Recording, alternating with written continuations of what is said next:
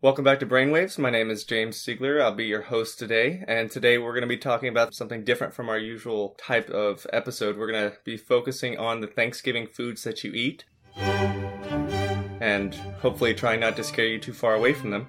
For this episode today, I've got Dr. Jason Maley, who's one of the chief residents at the University of Pennsylvania, and he's going to be giving us some commentary on the types of foods that we commonly eat for Thanksgiving. So, welcome to the show, Jason. Yeah, thanks for having me, Jim. So we actually know each other from pretty far back. So let's talk first about your type of Thanksgiving. You're from Boston and I'm from Arkansas, so our Thanksgivings are similar but different. Yeah, so um, I grew up south of Boston, not too far from where the Pilgrims came to Plymouth Rock on the south shore of Massachusetts. And I, th- I guess our Thanksgiving was a pretty typical Thanksgiving with turkey. My mom's biggest dish is sweet potato casserole, which is my favorite. Gravy, cranberry sauce. My favorite is the jelly from the actual tin, not real cranberry sauce. Mashed potatoes. Nothing really unique or exceptional except for, I guess, my mom's sweet potato casserole. You know, I think coming from a, a rural Arkansan background, I would add maybe a few more exotic flares to that. Uh, we do we have your typical, you know, turkey and gravy and stuffing and sweet potato casserole. It's my favorite dish as well. But we also go hunting and you know we cook a lot of duck. You know, we do get a lot of wild game in, in there with our turkey. So we will focus on some of the more common things that are eaten during Thanksgiving, as well as some of the more exotic and eccentric types of foods. Uh, I think it's best if we probably start with the order of the plating as it's served. So starting kind of with the appetizers. Hand washing is very important in the preparation of food. So Jason, can you kind of talk to us about the importance of hand washing? Yeah, sure. So I guess there are a variety of bacteria that people get through foodborne illnesses, which are mostly as a result of poor hand hygiene it's either spread of bacteria that people have in their feces, as terrible as it sounds, or something that's on your hands like Staph aureus that when you prepare food by hand can produce a toxin and cause this 24 hour GI illness. And, you know, one of the more interesting toxins that we do see in neurology is the toxin produced by Clostridium botulinum. So we usually see Clostridium botulinum toxin poisoning in, in, several different instances, and everybody knows the classic story of the you know four to six month old infant who has a flaccid paralysis and a very weak cry and hypotonia. But there are a couple of other types of botulinum poisoning scenarios to, to keep in mind. The type of botulism just described, infant botulism, is the most common form of botulism in the United States, accounting for 80 to 100 cases annually. And it's surprisingly common in Pennsylvania. But in addition to infant botulism, there are actually three other major syndromes worth noting wound botulism with in situ toxin production, adult intestinal toxemia, and foodborne botulism. Unlike infant botulism, which results from C. botulinum bacterial colonization in the intestines, something that doesn't happen in normal adult gastrointestinal flora, foodborne botulism is the result of ingestion of the botulinum toxin itself. Normal adult flora will compete with C. botulinum under normal circumstances, and no serious harm typically comes from ingestion of the bacteria or its spores. But when the toxin is ingested in high concentrations in foodborne botulism, without fail, the symptoms evolve as a descending paralysis, usually starting with bilateral and symmetric cranial neuropathies and eventually compromising respiratory function. The unique thing about botulism is that it's caused by bacteria that produces these toxic spores if they are present in food, it's because the spores haven't been killed. So, in especially home canning, that's a concern where you're taking fresh fruit and preparing it in a, in a way that you're going to try to preserve it for a long period of time. But if you don't heat it up adequately to kill those spores prior to preserving, then over whatever time period it sits on your shelf, those spores are forming. Studies have shown that over 90% of foodborne causes of botulism are acquired from non commercial food items and often the diagnosis is clinical because delay in treatment with botulinum immunoglobulin G can have a dramatic impact on recovery. The differential diagnosis for symptoms of rapidly progressive descending weakness is incredibly short.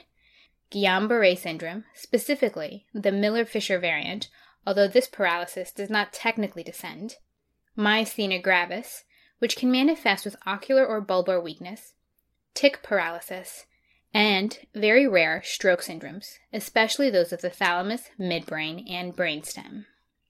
Okay, so moving on to the next plates, the cheese plate as it's being served. Usually we think of listeriosis. Jason, can you talk to us about how listeria typically manifests in the immunocompetent adult?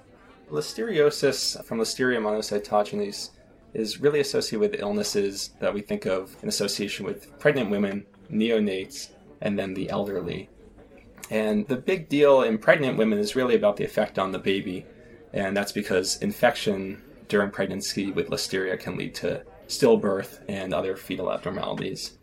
With older folks, the time we think about listeria clinically is when someone's infected with this and it's leading to symptoms of meningitis or meningoencephalitis. The other unique things about listeria, especially in the CSF, is that it doesn't always look like the typical bacterial pattern, which will have a low glucose, high protein, high white blood cell count, and a neutrophilic shift in the differential. It can actually look almost on a spectrum towards aseptic meningitis, where the protein may not be as high, the glucose may be not as low or normal, and the white blood cell count may have more lymphocytes. The other unique aspect is that it may be a little more of an indolent course that develops over several days and isn't the rapid onset like meningococcus or streptococcal meningitis. Like Dr. Maley said, we typically think of Listeria monocytogenes as one of the more common agents of bacterial meningitis in neonates, the elderly, and the immunocompromised.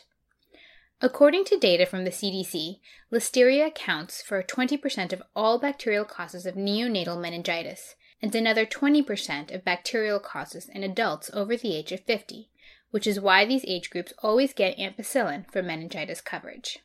Trimethoprim sulfamethoxazole can be used in patients with a penicillin allergy.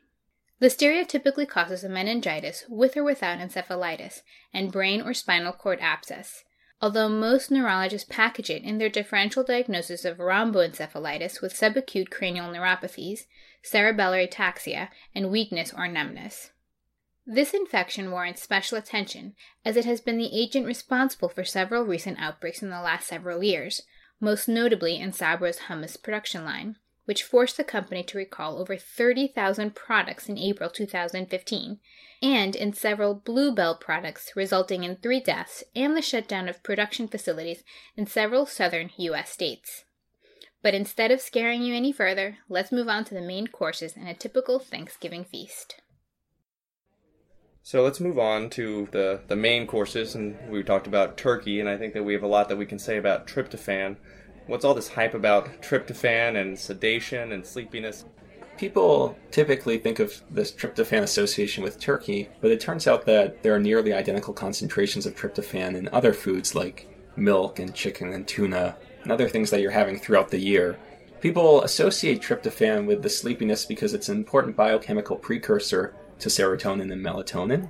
But dietary tryptophan really accounts for a minority of these neurotransmitters, and most of the serotonin and melatonin made by tryptophan is using tryptophan that's already been there in your body, not dietary tryptophan.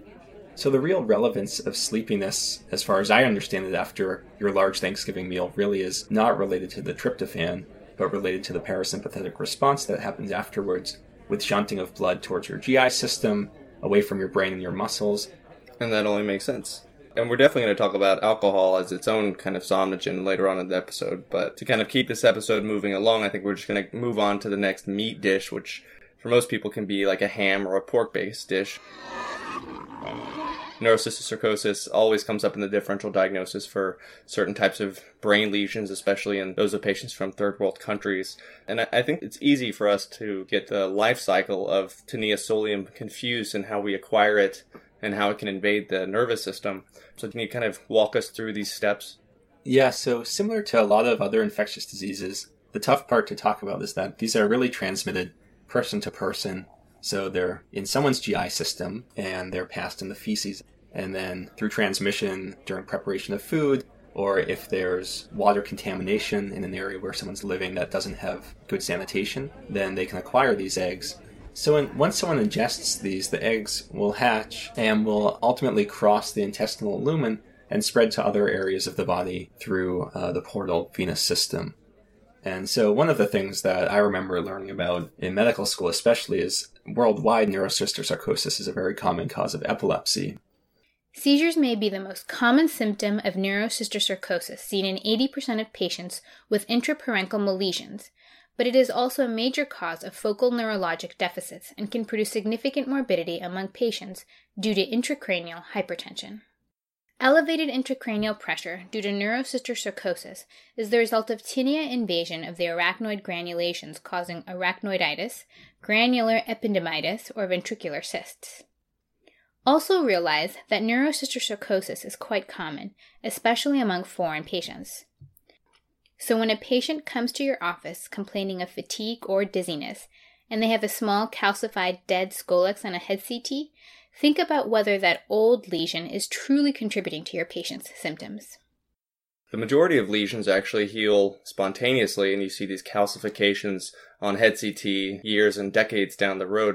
The important thing to distinguish is whether or not you have active neurocysticercosis or if you have an old calcified scolex that is not harboring any kind of active parasite.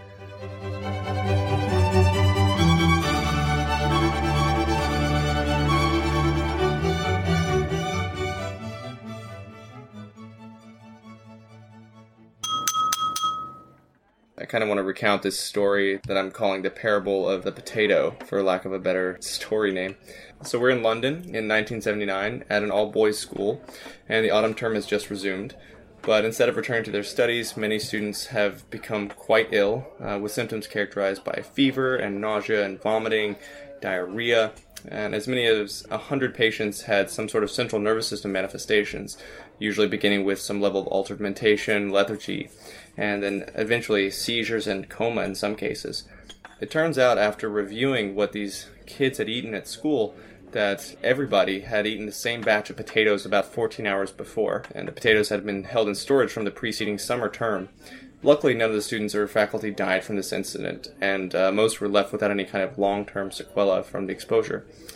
And exposure to this type of toxin from these potatoes has actually been described previously up to, you know, even 100 years before all this in several different types of outbreaks. So the agent responsible for this was solanine, which is a glycoalkaloid cholinesterase inhibitor, which in sufficient concentrations can produce the symptoms of cholinergic toxicity, the sludge symptoms, and seizures and encephalopathy that we see in, in really high concentrations.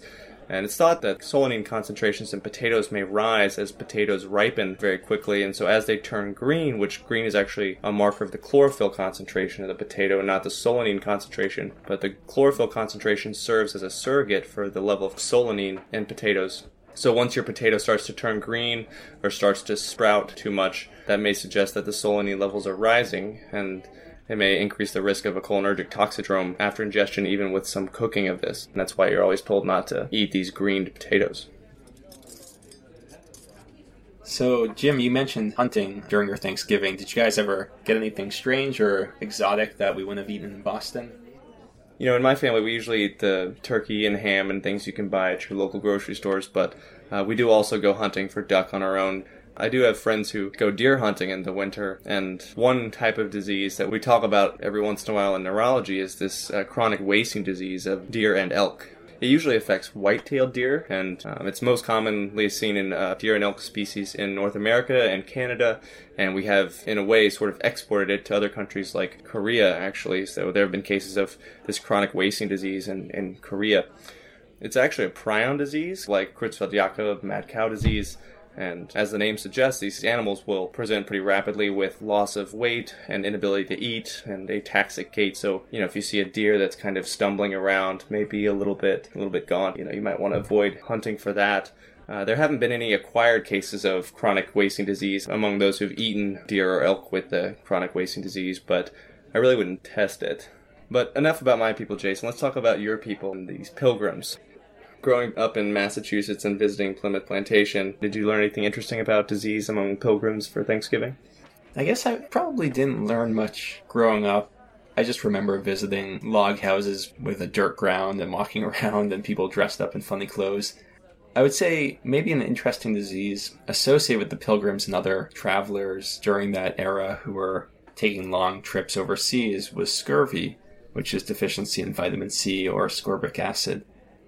And it was a terrible disease because vitamin C is essential to create collagen in your body. And collagen is one of the most important building blocks for things like skin and blood vessels and connective tissue.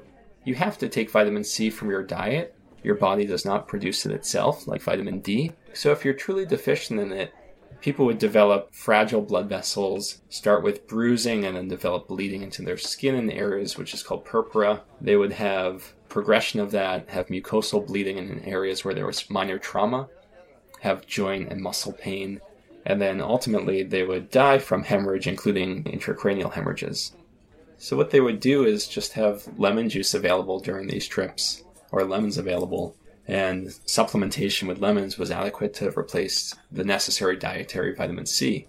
And similarly, this is very rare in the US because it happens in specific populations who don't have access to food or aren't taking it in. So, people with severe alcoholism, malnutrition from homelessness, eating disorders. In other countries, it does occur, but we really don't see it here in the US except for maybe in those populations. The majority of physical manifestations related to vitamin C deficiency are due to its role in the synthesis of collagen, as Dr. Maley indicated. Hemorrhage into the skin, soft tissues, and less commonly the central nervous system occurs in severe cases of scurvy. However, other symptoms relating to impaired vasomotor activity like dyspnea and hypotension have also been reported. Because this is a neurology podcast after all, we can't get away without mentioning the role of vitamin C as a cofactor in the synthesis of norepinephrine from dopamine via dopamine beta monooxygenase.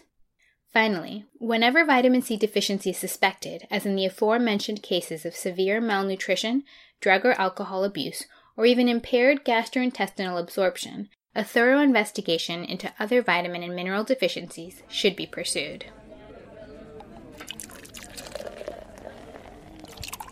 Now, we can't wrap up the episode without at least even mentioning alcohol. So, Jason, what are your thoughts on alcohol at Thanksgiving?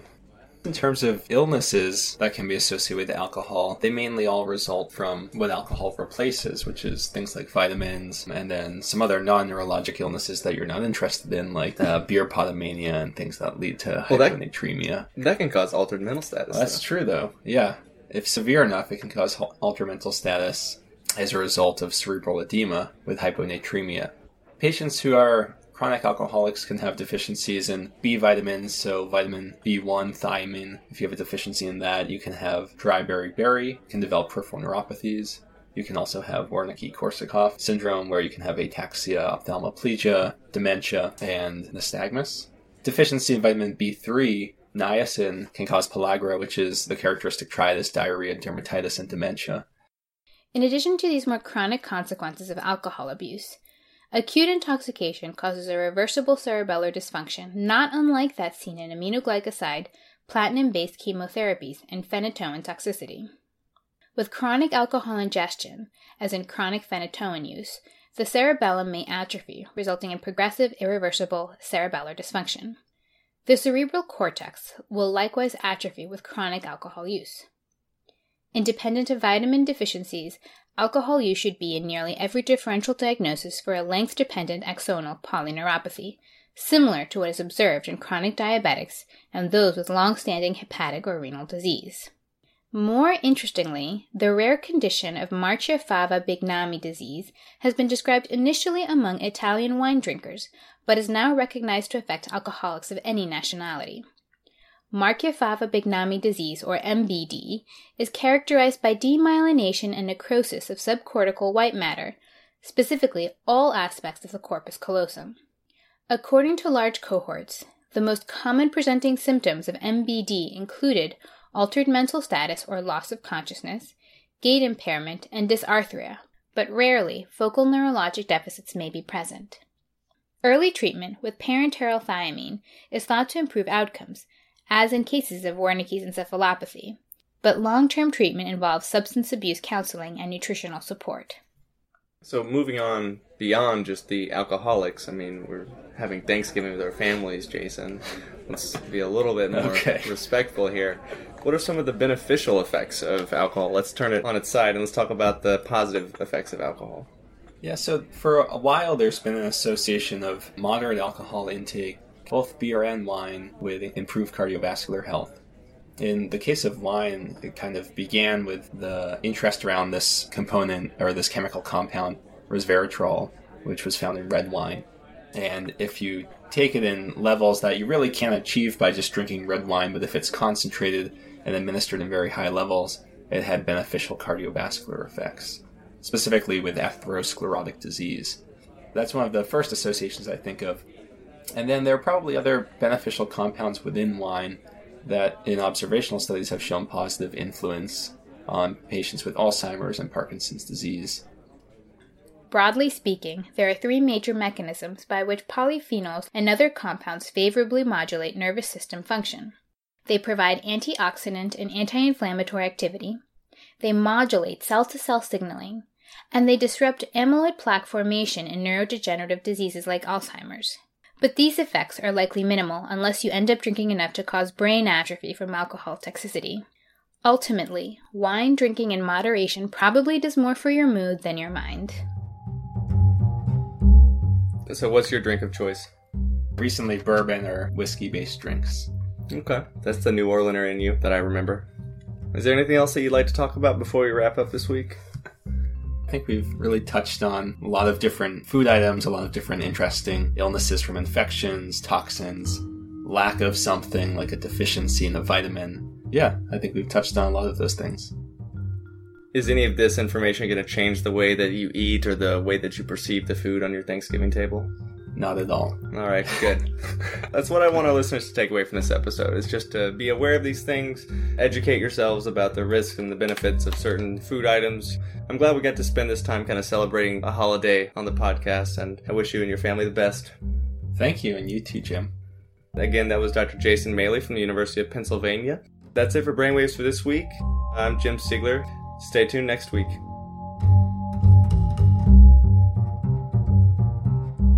Thanks for listening to Brainwaves today. If you like what you just heard, you can find more related material on the web at brainwaves.me or find us on Twitter at brainwavesaudio. Feel free to contact us at bweditorialboard at gmail.com. Be sure to check out our iTunes archive for older episodes. This episode was produced by Jim Siegler. Music by the Advent Chamber Orchestra. Kevin MacLeod. I'm Erica Mejia. Join us next time for another edition of Brainwaves.